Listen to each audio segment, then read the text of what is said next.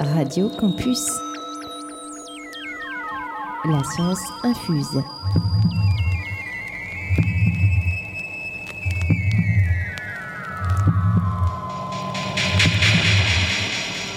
La Science Infuse, en partenariat avec Edifice et l'Université d'Orléans. On go with it? Yeah, let's go. Okay.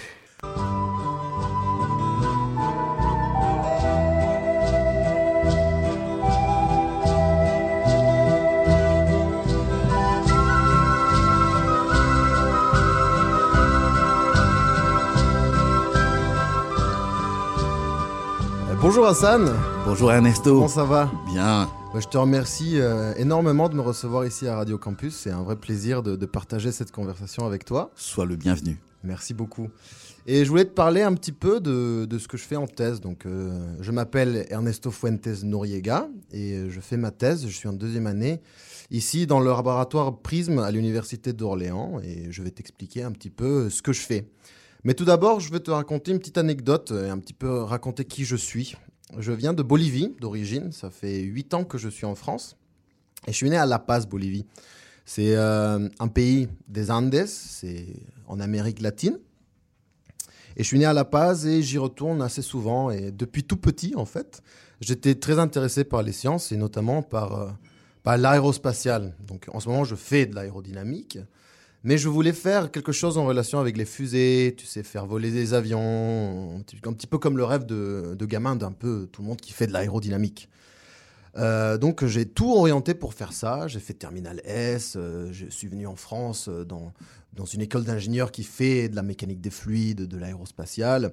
Et un truc drôle, euh, le moment où il fallait que je, dé- je décide entre l'environnement et l'énergétique pour faire les fusées et, ou euh, de l'environnement, c'est ce que je fais maintenant. Euh, bah, je suis allé en vacances en Bolivie euh, et je pensais que tout allait bien se passer, mais en fait, il n'y avait pas d'eau.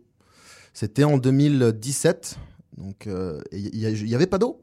J'étais chez moi et avec mon père, on essayait de, de bricoler des choses pour récupérer l'eau de la pluie, et cetera, mais il n'y avait pas d'eau. Et c'était quand même... Euh, parce que l'eau vient des glaciers, donc euh, ils avaient tous fondu, il n'y avait pas assez d'eau, les barrages ils étaient euh, secs. Donc je me suis dit, il y a un truc qui ne va pas. Donc, et c'est la crise dont on va tous faire face, c'est le changement climatique. C'est une des conséquences qu'on commence à voir. J'ai, j'ai dit, bah, ce gamin qui avait un rêve de faire de l'aérospatiale, bah, mon rêve a changé à ce moment-là. Au moment où je devais choisir ma spécialité, j'ai décidé de faire de l'environnement. Et c'est ce que je fais maintenant. Et c'est pour ça que je fais une thèse sur les éoliennes.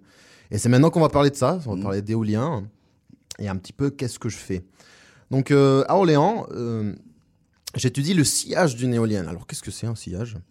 Un sillage, euh, bah, c'est justement l'écoulement qu'il y a derrière euh, une éolienne. C'est ce qui se passe euh, euh, derrière les objets euh, qui sont soumis à un écoulement. Par exemple, euh, tiens, on va parler de, de, de cyclistes. Quand tu fais du vélo, Hassan, et qu'il euh, y a une tempête ou il y a beaucoup de vent, c'est dur de pédaler, c'est, c'est, c'est dur d'y faire face parce que justement, on se prend un vent plein d'énergie.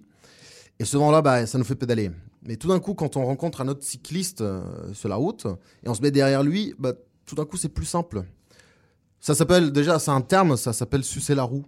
C'est, euh, on se fait aspirer par, euh, par le cycliste qui est devant nous.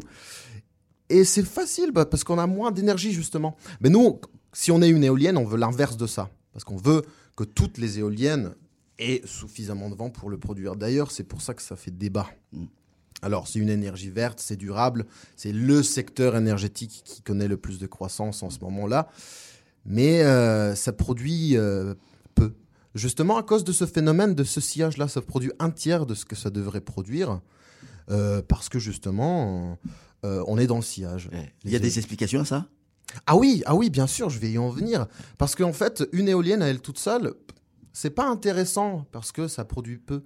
C'est quand elles sont plusieurs sur un même lieu où ça devient intéressant de produire. Ça s'appelle d'ailleurs un parc éolien ou une ferme éolienne. Ferme, c'est drôle comme terme parce que ça va produire de l'énergie. Et, mais effectivement, quand elles sont plusieurs, bah, celles qui sont devant, face au vent, elles vont se prendre un vent plein d'énergie, tout comme le premier cycliste. Mais celles qui sont derrière, elles vont être dans le sillage et donc ont moins d'énergie pour y produire. Donc c'est, un, c'est problématique. En plus de ça, tu vois... Le sillage d'un bateau, par exemple, quand on est derrière un bateau, on se prend des vagues créées par justement le sillage. Ben voilà, ça c'est la turbulence. Donc en plus de produire moins, Elles vont être soumises à la turbulence, à ces petites vagues de vent, et vont s'user plus vite. Donc, ça élève les coûts de maintenance. Donc, tout ça, c'est une problématique que je vais étudier. Et dans ma thèse, je fais ça, mais j'étudie non pas des éoliennes, des disques, oui. pour eux, des disques avec des trous. Bah, des disques. Oui, ça, c'est étonnant, c'est oui. étonnant de dire je vais étudier des éoliennes, mais non, en fait, je vais étudier des disques avec des trous. C'est Alors, je vais y en venir, oui. tu vas voir, je D'accord. vais te le démontrer. Alors, euh, pour, si, pour euh, répondre aux questions du sillage, de comment est-ce que je vais mettre, euh, comment est-ce que je vais répondre à ça, bah, y a, est-ce que je vais éloigner les éoliennes les unes par rapport aux autres? Est-ce que je vais les décaler? Est-ce que je vais jouer sur les orientations? Donc, il y a milliers de configurations différentes qu'on va tester. Et pour ça... Bah, les scientifiques ont un outil génial qui s'appelle la simulation numérique. Alors, c'est utiliser les supercalculateurs pour mettre des modèles compliqués, pour tester des millions de configurations pour arriver à la bonne. Sauf qu'une éolienne, tu vas me dire, c'est, c'est complexe comme truc. En plus d'avoir différentes échelles entre les pales, le mât, la nacelle, en plus d'être plusieurs, eh bien, ça tourne. Et mettre ça sur un code, c'est, c'est, c'est dur. Pour te donner une idée, ça prend des mois pour faire une seule configuration avec les meilleurs supercalculateurs au monde. Donc, c'est problématique. Donc, c'est dans cet esprit-là qu'on va venir simplifier tout ça, c'est-à-dire trouver quelque chose qui reproduit l'aérodynamique d'une éolienne. Et c'est, ça s'appelle un disque poreux, un disque actuateur, ça s'appelle, pour être précis.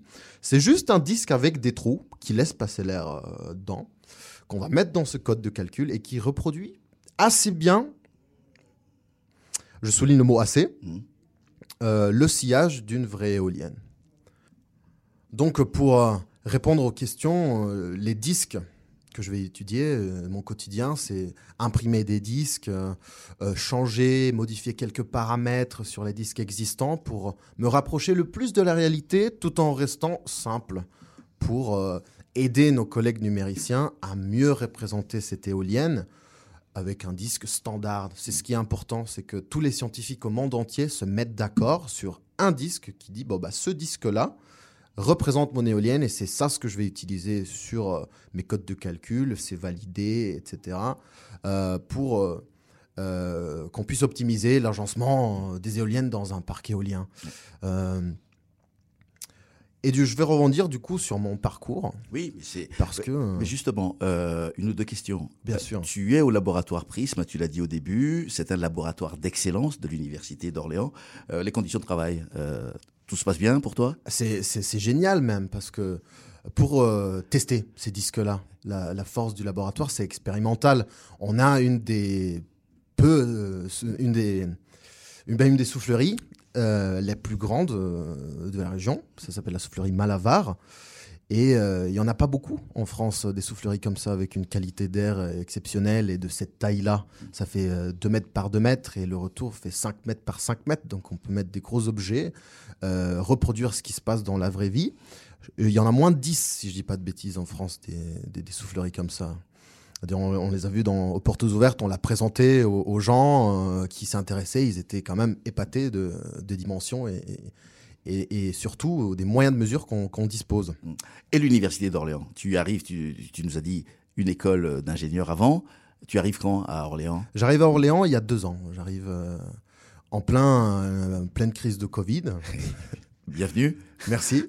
J'étais à Toulouse avant et c'était, je ne connaissais pas du tout la ville. C'était le, su- le sujet qui m'a poussé à venir à Orléans et, euh, parce que je voulais vraiment faire de l'aérodynamique pour le changement climatique. Voir comment est-ce que je pouvais apporter mon petit grain de sable tout en faisant quelque chose qui me plaisait. L'aérodynamique, l'aérospatiale et l'éolien, c'est quelque chose qui répond à, à, à tous ces deux-là. À ma passion et à ma, mon engagement. Et les débats autour de l'éolienne, tu les entends, tu les lis? Ah oui. Ah oui, c'est ça quoi fait, ta position? Ça fait débat. Déjà, bah, on peut dire qu'un vrai débat, c'est que ça impacte la faune locale, les chauves-souris. Euh, c'est un débat, c'est pas quelque chose que l'on peut ignorer. Donc, euh, mais on peut y résoudre. La science, c'est justement ça, c'est la beauté de la science. Ça, ça va venir régler les problèmes que la technologie a posés. Donc, on peut, on peut y faire face.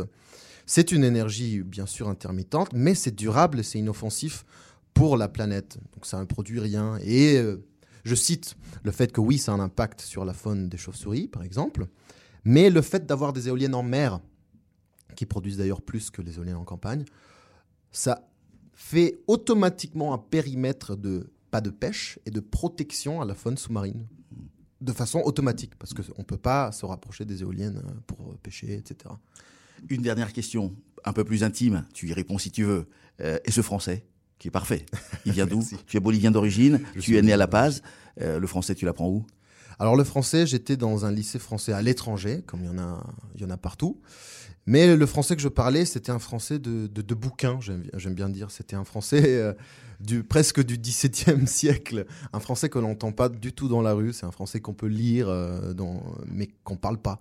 Parce que quand je suis arrivé euh, en deux mille quatorze, à Montpellier en plus, donc pour te dire, l'accent, ça n'aidait pas. Mais... Euh, Mais j'ai appris, parce que vous aimez bien parler avec des expressions, et c'est très chouette, c'est très imagé, c'est très... ça dépend des régions d'ailleurs.